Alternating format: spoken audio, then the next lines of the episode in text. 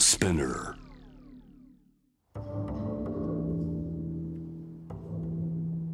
藤原信也。新東京漂流。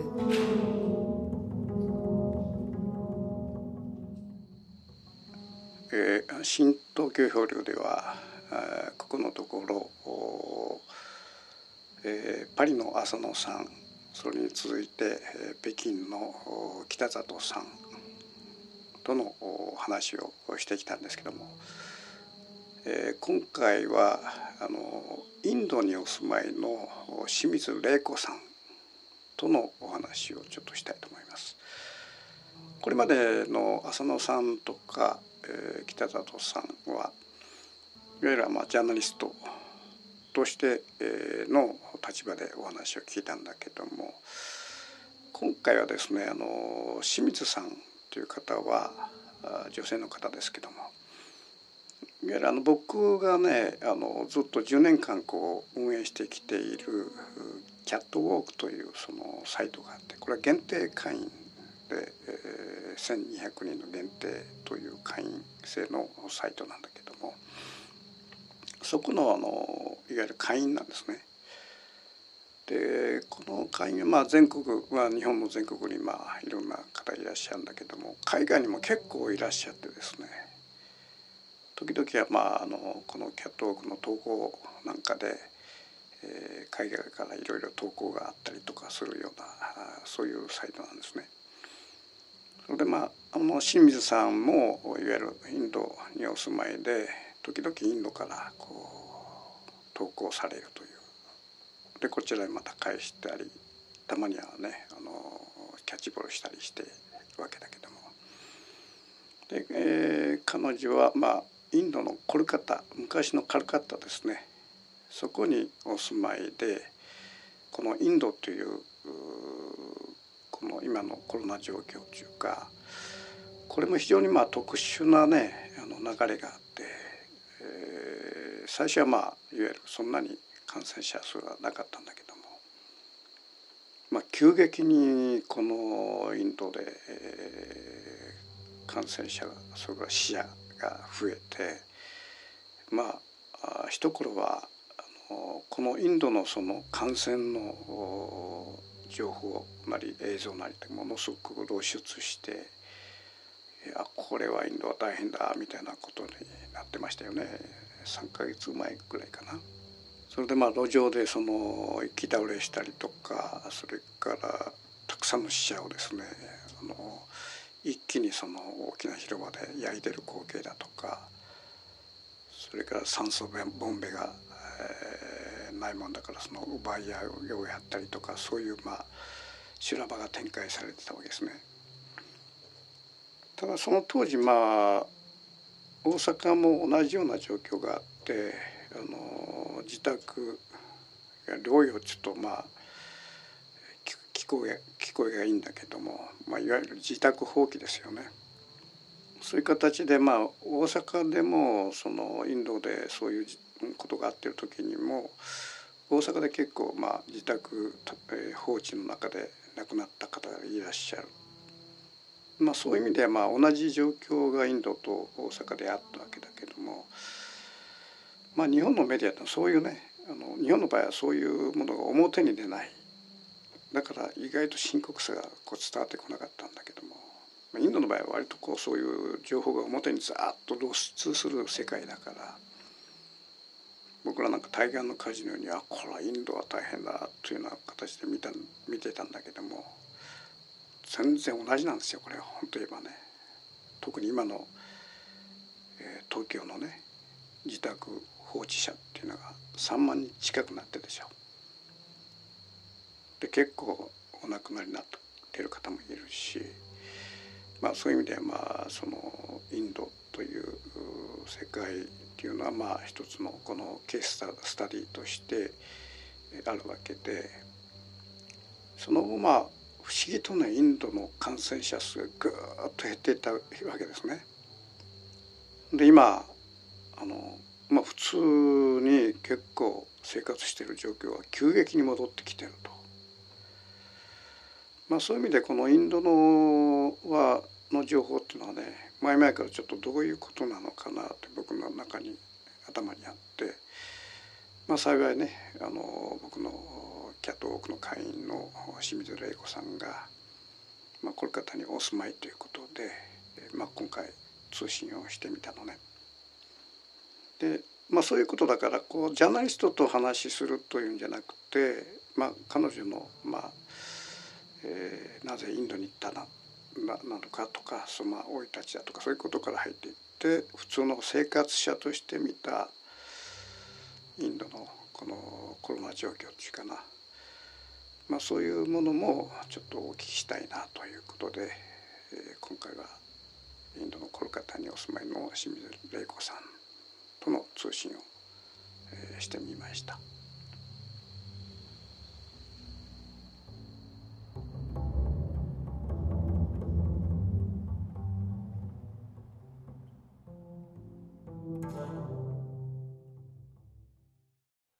セミの声聞こえる？聞こえないです。聞こえ ます。ここの家の、ま、アパートの周りの音がうるさいのもあって聞こえないのかもしれません。あは雑音がすごい。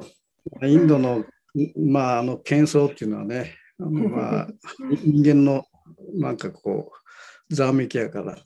またそれもいいと思うんだけど。生活の音っていうかね。まあ、まあ、周りがね、今、つくつく星の大合唱。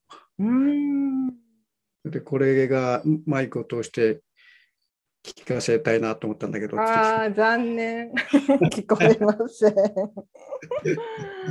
このつくつく星の声はどな何年ぐらい聞いてない？覚えてるのは小学校中学で私も日本を出たので小学校の時でしょうね中学でも聞いたんでしょうけど中学に入ってからいろいろ日本の中学生って忙しくなりますよね。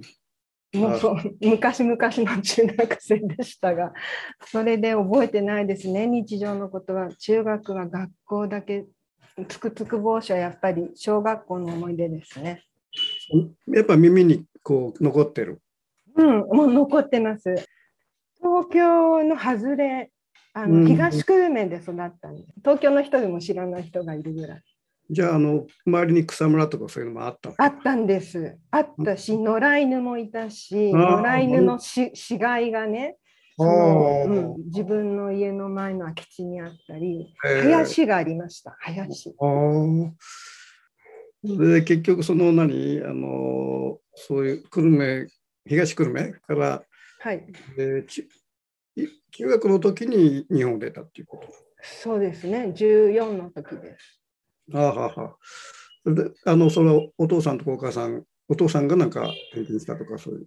いやそうその時に私摂食障害になって、うん、で父は父も母も戦争をくぐり抜けて もう年がバレてもいいんですけど、うんうん、父は軍隊に行った人で母はまあ子供だったんですけど、戦争をくぐり抜けてきた人たちで、もう食糧難を経験してるのでなんで摂食障害になるのかわけが分からなくて。でまあ日本の医学もそういう面そういうの面は遅れてますよね。だからもう全く理解されないで。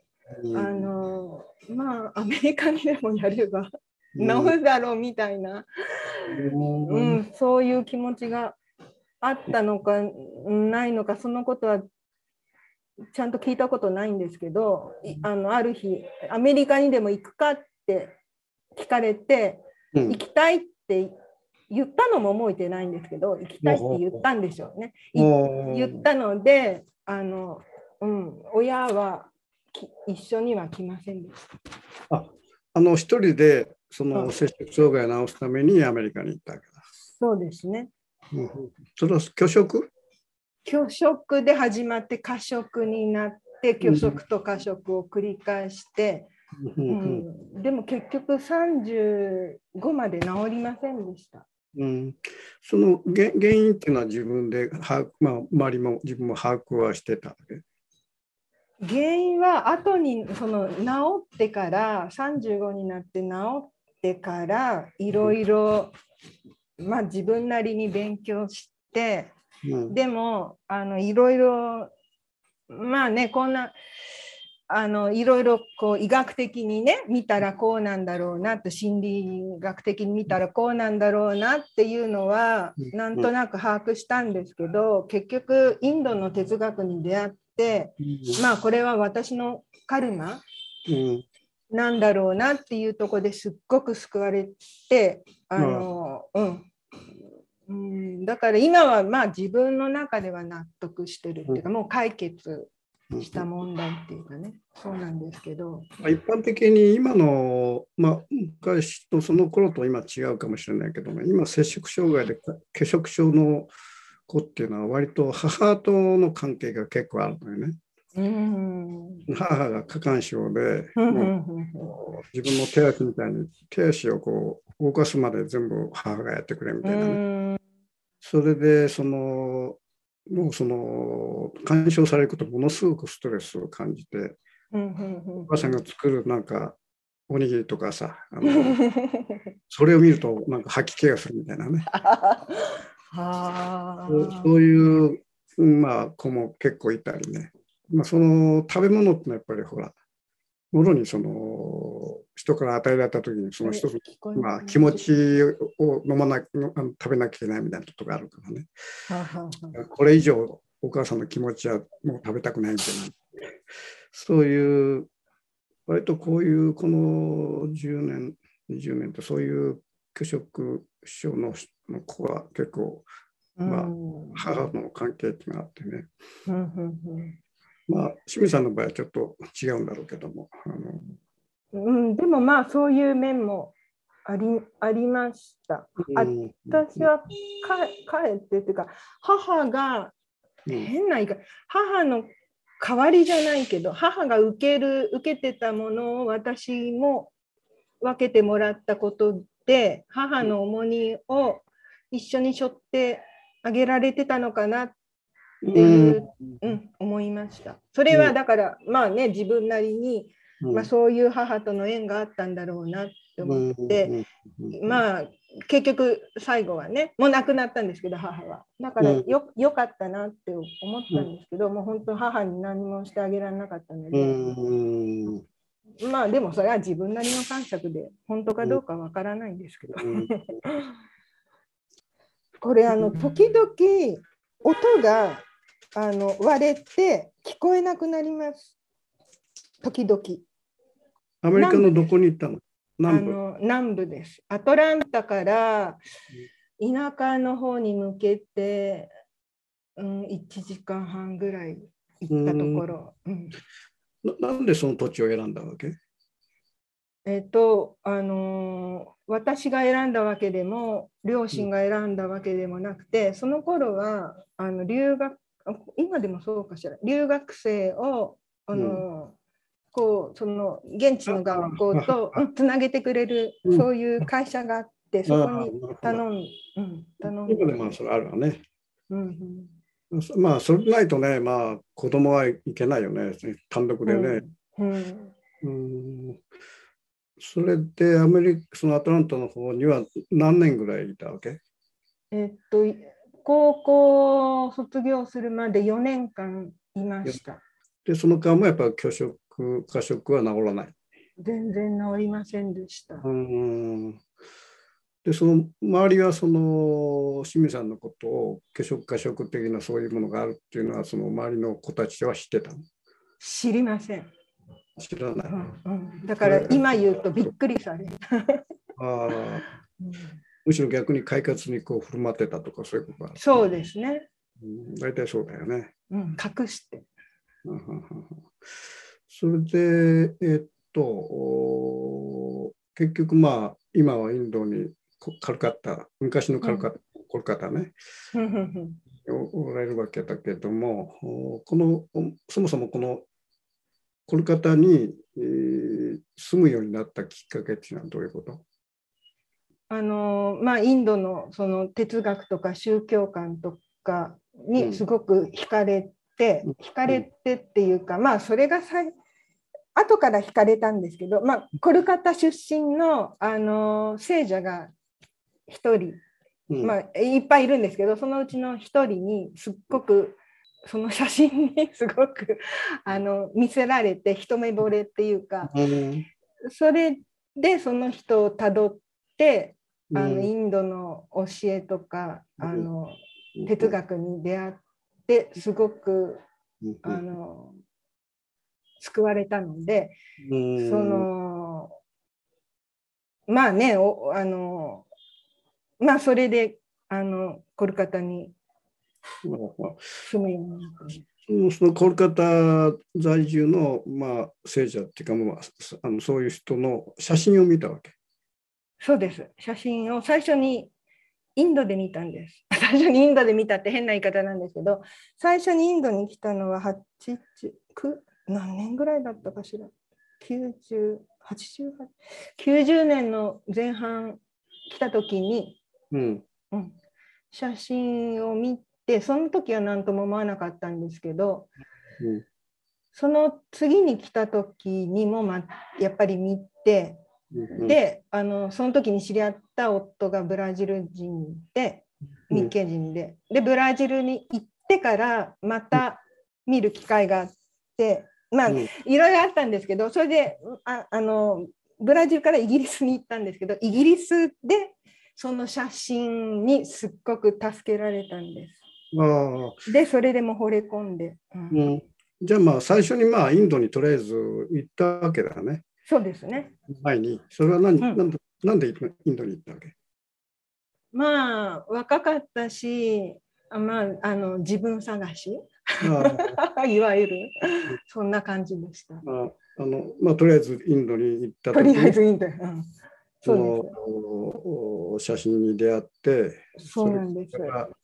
えー、少しずつ少しずつ。そこにそのブラジルの方がいらっしゃって、うん、うんえー、それから行ったり来たりするようになったってことかな。そうですね。あの行ったり来たりというよりもインドはだから3回目なんですけど3回目でこうずっといることになったんですけど2回目と3回目の間にイギリスですごく衝撃的なことがあって、うん、この胸の辺りがパカンと開い開いてしまって塞がらなくなったようななんか変な、うん、変な変な話、うん、であのその時にその聖者にすごく助けられまあ救われたんですね。あの、うん、ここにまた戻してもらったっていうか体の中にこう引き、うん、引っ張ってきてもらったので、うん、そうですね。その時に浮かんだのがその聖者で。うん助けられたっていうのはその聖者の写真と言葉それとも言葉はなんかいやあって、うん、もう、うん、もうずっと前に亡くなった方なのであの会ったことはないんですけど。その時直接会ったことないんだ。うんうんないんです。写真写真。写真と言葉に？言葉はなかったですね。その見かけ 見かけ。その写真だけ。姿に助けられて。うん、でも彼の写真を見てこの人はって思う人って少ないと思います。なんか、うん、気持ち悪いとかね、うん、そんなことまで言う人がいるので。だから面私の面食いは変わってるかもしれません。あの痩せ型太太って方。うん普通普通の、うん、普通のあでも、うん、多分コルカタにいらっしゃったなら絶対に見てると思います。すごくみんなに愛されてるから、コルカタでは彼は。サイババじゃないよね。うん、ああ、違います。ラーマクリシュナ。あうん、ラーマクリシュナっていうお名前なんだけど。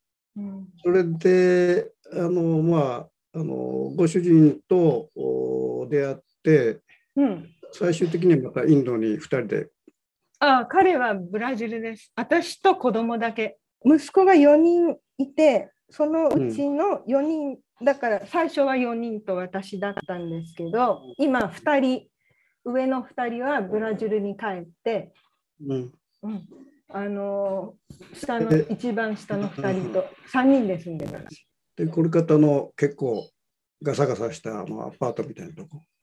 ですね。ガサガサしたアパートです。はい。コルカタのそのガサガサしたホテルにまあずっといたりして、あのなんかガサガサした感じは良かったよね。ねいいですよね。うん、さっきその三輪車ピーピーとかさ、プープーのあれ、うんえー懐かしいんだよな。なそれで今そのおシムさんはそこで、えー一応まあ食べていかなきゃいけないでしょ。そうですね。どういうふうにして食べてる？ほとんど夫の仕送りです。ちゃんと生活できるぐらいの仕送りを受けてる。そうですね。一応。まあそういう意味じゃインドの物価っていうのが安いのはまあある意味で助かってる。助かってます。うん今ブラジル大変なので、お金の価値が下がって。うん、あそうなんだ。そうです。すっごい下がったんです。ブラジル。その人のレベレ経済的なレベルにもよるでしょうけど、あのうちの夫は公務員でね、うん。そのあの人の給料だったら、インドの方が暮らしやすいと思います。ああ、そうなんだ。うんうん、ブラジル物価も上がってるし、お金の価値は下がってるので、うんじゃあそんなな中でずっとこう仕送りするのもそこそこ大変じ大変ですね。ゃないありがたいですね。うん本当に。まあ、そうするとその日々、えー仕送りで、まあ、子供の面倒見ながら、はい。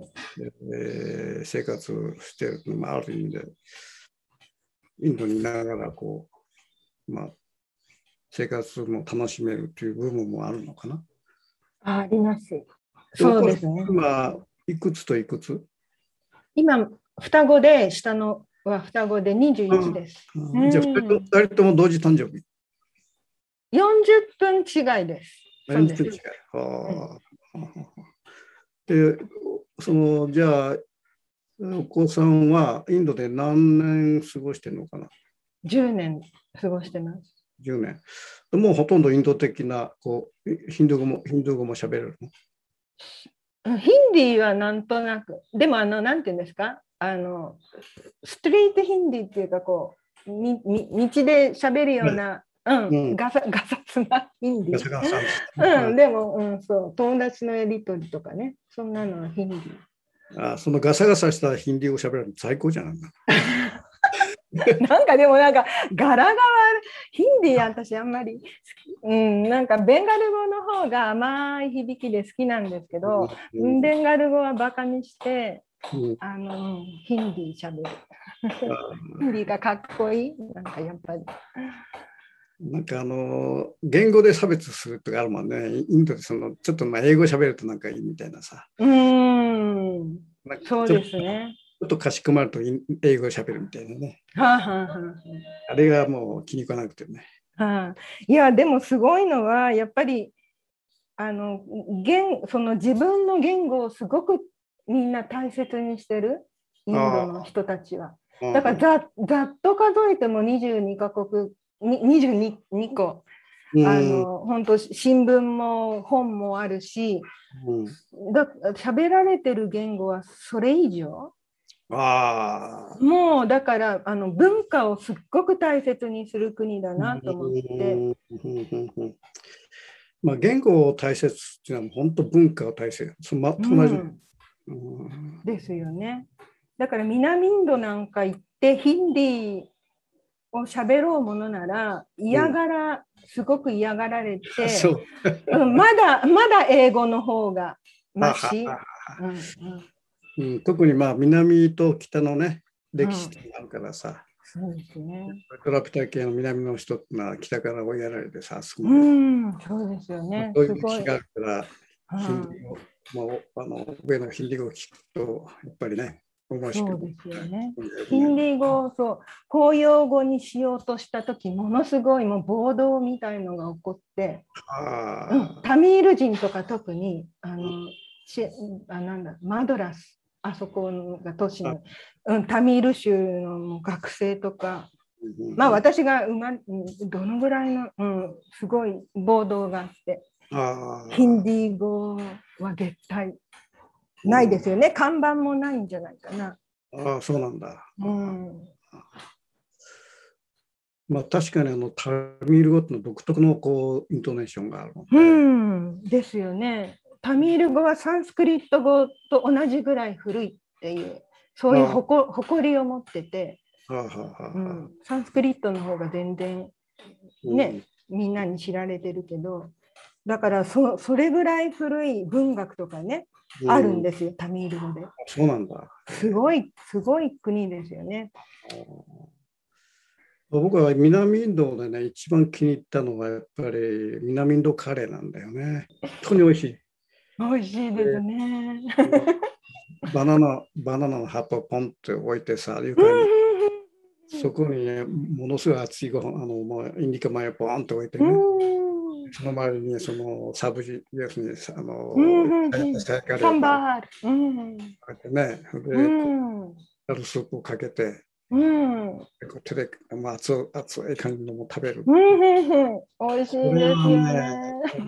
インド、まあ、僕ずいぶん。長かったけどね、やっぱりあの、うん。だにその南インドのあの、あのバナナの葉っぱの上のカレーうん。がやっぱり一番美味しいね。それはね、だけど、あのまあ今、インドカレーのは世界全全部に行き渡ってるけども、うん南インドカレーだけはね、行き渡ってないんだよね。ないですね。多分行き渡ってるのはムガール、ムガール系の、あの、なんていうか、コテコテしたムガール系のカレーですよね。インド、あの、ブベンガル地方のカレーも違うんですよ。それも多分行き渡ってない。うん。ベンガル地方は、ふんだんにあの、マスタードオイルを使って、マスタードオイルの匂いがプンプンするぐらいの、あーそれもないと。多分だからムガール帝国のああいうナンとかね、うん、タンドリーチキンとか、ちょっとうんイ,イ、イスラム系、ああああいうんじゃないかな。ギギトギトしたね。うん。まあ確かあれも現地でしか食えないっていうなんかああ。野菜もね、うん。あ野菜をこうバッとてね。こう、ん俺ね、ちょっとね、日本料理とちょっと似てるなと思った子だったんだよね。えーと飾りがないっていうかな、うん素材そのもの、素材そのものを割とか簡単なその、あれをつけてバッとこう、盛るみたいなね。うん。だからその新鮮な、こう食べた時のなんか新鮮感っていうかな。ああ、はあはあはあ。そうですね。うん、さらっとしてて。さらっとしててね。うんうん。そんなにくどくど煮込んだ感じでも。あのカレーはね、なかなかもうその現地でしか食べれないんだよね。じゃあ来るしかありませんね。だからささ向こう行った時やっぱ皿のバナナの葉っぱのお皿っていうの出てきた？ああ、いまだにありますよ。南インドは、うん、南インドはあります。うん、コルカタではないけど。でそのままパッと包んでさパッと捨てればいい、うんうん、私はそうお寺関行くのはおお寺関係なので、お寺関係は、うん、あのバナナのが多いですよね。あと葉っぱでね葉っぱをうん編んだやつ、うんうん、バナナの葉っぱ、そうそうそだからあれはあのくるん、まあ、食べるっていうのは一切、まあ、およく考えたらね手で手で食べるしそれから皿もないでしょ、う。お皿で食べたらそのままくるんでうん捨てれる。ということは人と一切触れずに食べれるわけよ。だからフォークとナイフとか持ってるっていうのはフォーク、ナイフは使い回し。うんうんうんうんだからどっかで人と接触したものを使う。ああ、なるほど。あ、そういうふうに考えたことなかった。そうですね、でも。インドっていうのはある意味でね、非常にこの、まあ、食べるということに関しては、うん。個人っていうかな、あの例えば手で食べるってことはまあ自分の手だから、うんあの手使うみたいなのは人と接触ししないで食べれるし、うん。うん。それから例えばお茶なんか、まあ、町に行くとさ、お茶屋があって、うん。素焼きの、今どうかしらね、素焼きでしょ、素焼きがあって、でそのまま飲んだらそのまま地面にバーンとうんうん割ってしまってさ、うんうん。そういう人が歩けばまた土に帰っていくっていうのはね。うんうんうんだからそのお茶飲む時も人とく、まあ、人のつけた、まあ食べたあの飲んだあのコップで飲む必要ないから、接触しないで、まあ、食事だとかあの、うん、飲み物が可能っていう。この伝統はねあの僕はやっぱりあのインドっていうのはほらあの多分清水さんもあの長くいていろんな病気にかかってると思うんだけど、うん、やっぱ菌の量っていうのは種類と量半端じゃないわけよ。だから今回まあこういうその事態になってるんだけども、もうまあ昔からそのインドってのは不潔ということじゃなくて細菌の宝庫なのね。だからインドに行って旅した人は必ず何かかかるでしょ。そうですね。抵抗力ないから。うん、それぐらいもうその雑菌の宝庫だから、うん、常にやっぱりそれに対する意識みたいなのがあの昔からも古来からある人と接触せずに、えー、飲み物飲め飲めたりとかさ、まあ詰まるところはやっぱり手手で食べるのが一番逆に言いますと清潔。自分で手を洗えばいいわけだから。まあ、そういう意味で言えばその南インドってのは皿も全部お皿も全部ね全てあの処理できるっていうまあ、ある意味で食べ方の様式としてはかなり完璧だなと思うんだよね。そうですね。今の時代に合っているかもしれませんね。そうそうそういまだにやっぱりお茶屋さんっていうのは素焼きのものを出してる？素焼きのものを出してるところもありますけれども、多くのところはプラスチック。ああ、だんだんそうなってきたんだ。うん。僕はもう70年代の時はね、もうほとんど素焼きだった。素焼きでパート飲んで、まあ、パンとしてるみたいなね。だから今のみたいな、こう、人と接触を避けなきゃいけない時代の食事としてはもう最最高の食事だ、ね、なるほど。で結局そのインドに住んでコルカタに住んだ今何年なの？?10 年ですよ。10年でその間インドあちこち旅はしてる。そうですね。子供の休みのたんびに、えー、いろいろ行ってました。でも、うん、あほとんどあのなんていうか巡礼っていうかねそういう、うん、聖地をいろいろ行きました。うん、うん、聖地でどこが一番良かった？オンカレシュアが良かったです。オンカレシュワってああいうところがあって、南インドなんですけど、それはマッディアプラデシュっていうところにあって、南インドじゃないかな。真ん中らへんかしら。う。ん、そこにあのナルマダ川っていうのが流れていて、それはガンジス川と同じぐらい、またはガンジス川よりも聖なる川なんですけど、えー、そこの川の真ん中にあのオウムのあの、うん、オウムの形ありますよねオウムって、オウムの形の島があってそれオンカエシュワって言って聖地なんですけど、車が一切入らないところで、うん、すごく良かった。川の真ん中に島があるわけ。そうなんです。あじゃあ相当大きな川だな。そうですね。相当大きな川です。その島の大きさのどれぐらい？でも歩いて一周歩い回れる、うん、一周歩いて3時間ぐらいで回れるのかしら。うん、だからそんなに向こう岸は見えるし。はははそこにまああのお寺とか。お寺があって。人家もあるの？人家は人家はないと思います。あそこ、まあ、お寺お寺とか修行者がそこら中にいて、うん、そうなんです。だからすごくこう、うん、あの、なんていうか、いや、これもね、思い思い過ごしってた思い過ごしなのかもしれないけど、そういう、あのやっぱり修行者の方々はいつもあの、ね、あの修行されてるしマントラをずっと唱えてくれてるので、あのそのバイブレーションがすごくよくて、あのうん、よかったです。あの心がこうし静まるっていうかね、シーンと心が本当に心をこう自然に沈めてくれるっていうかね。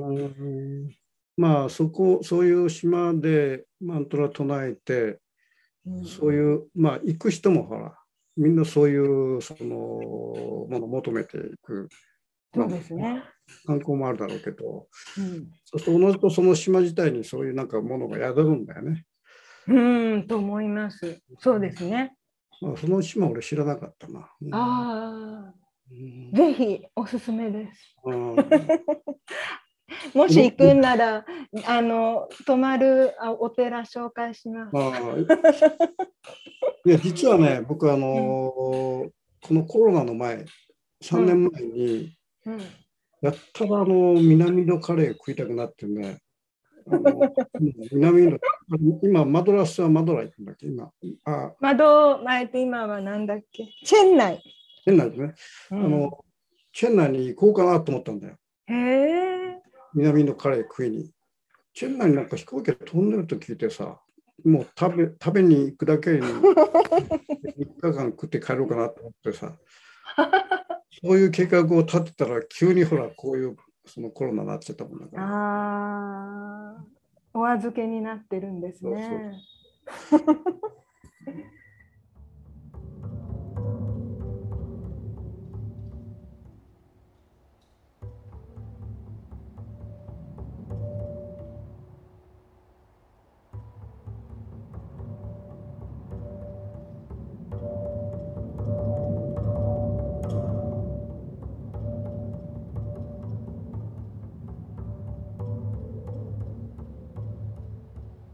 藤原信也。新東京漂流。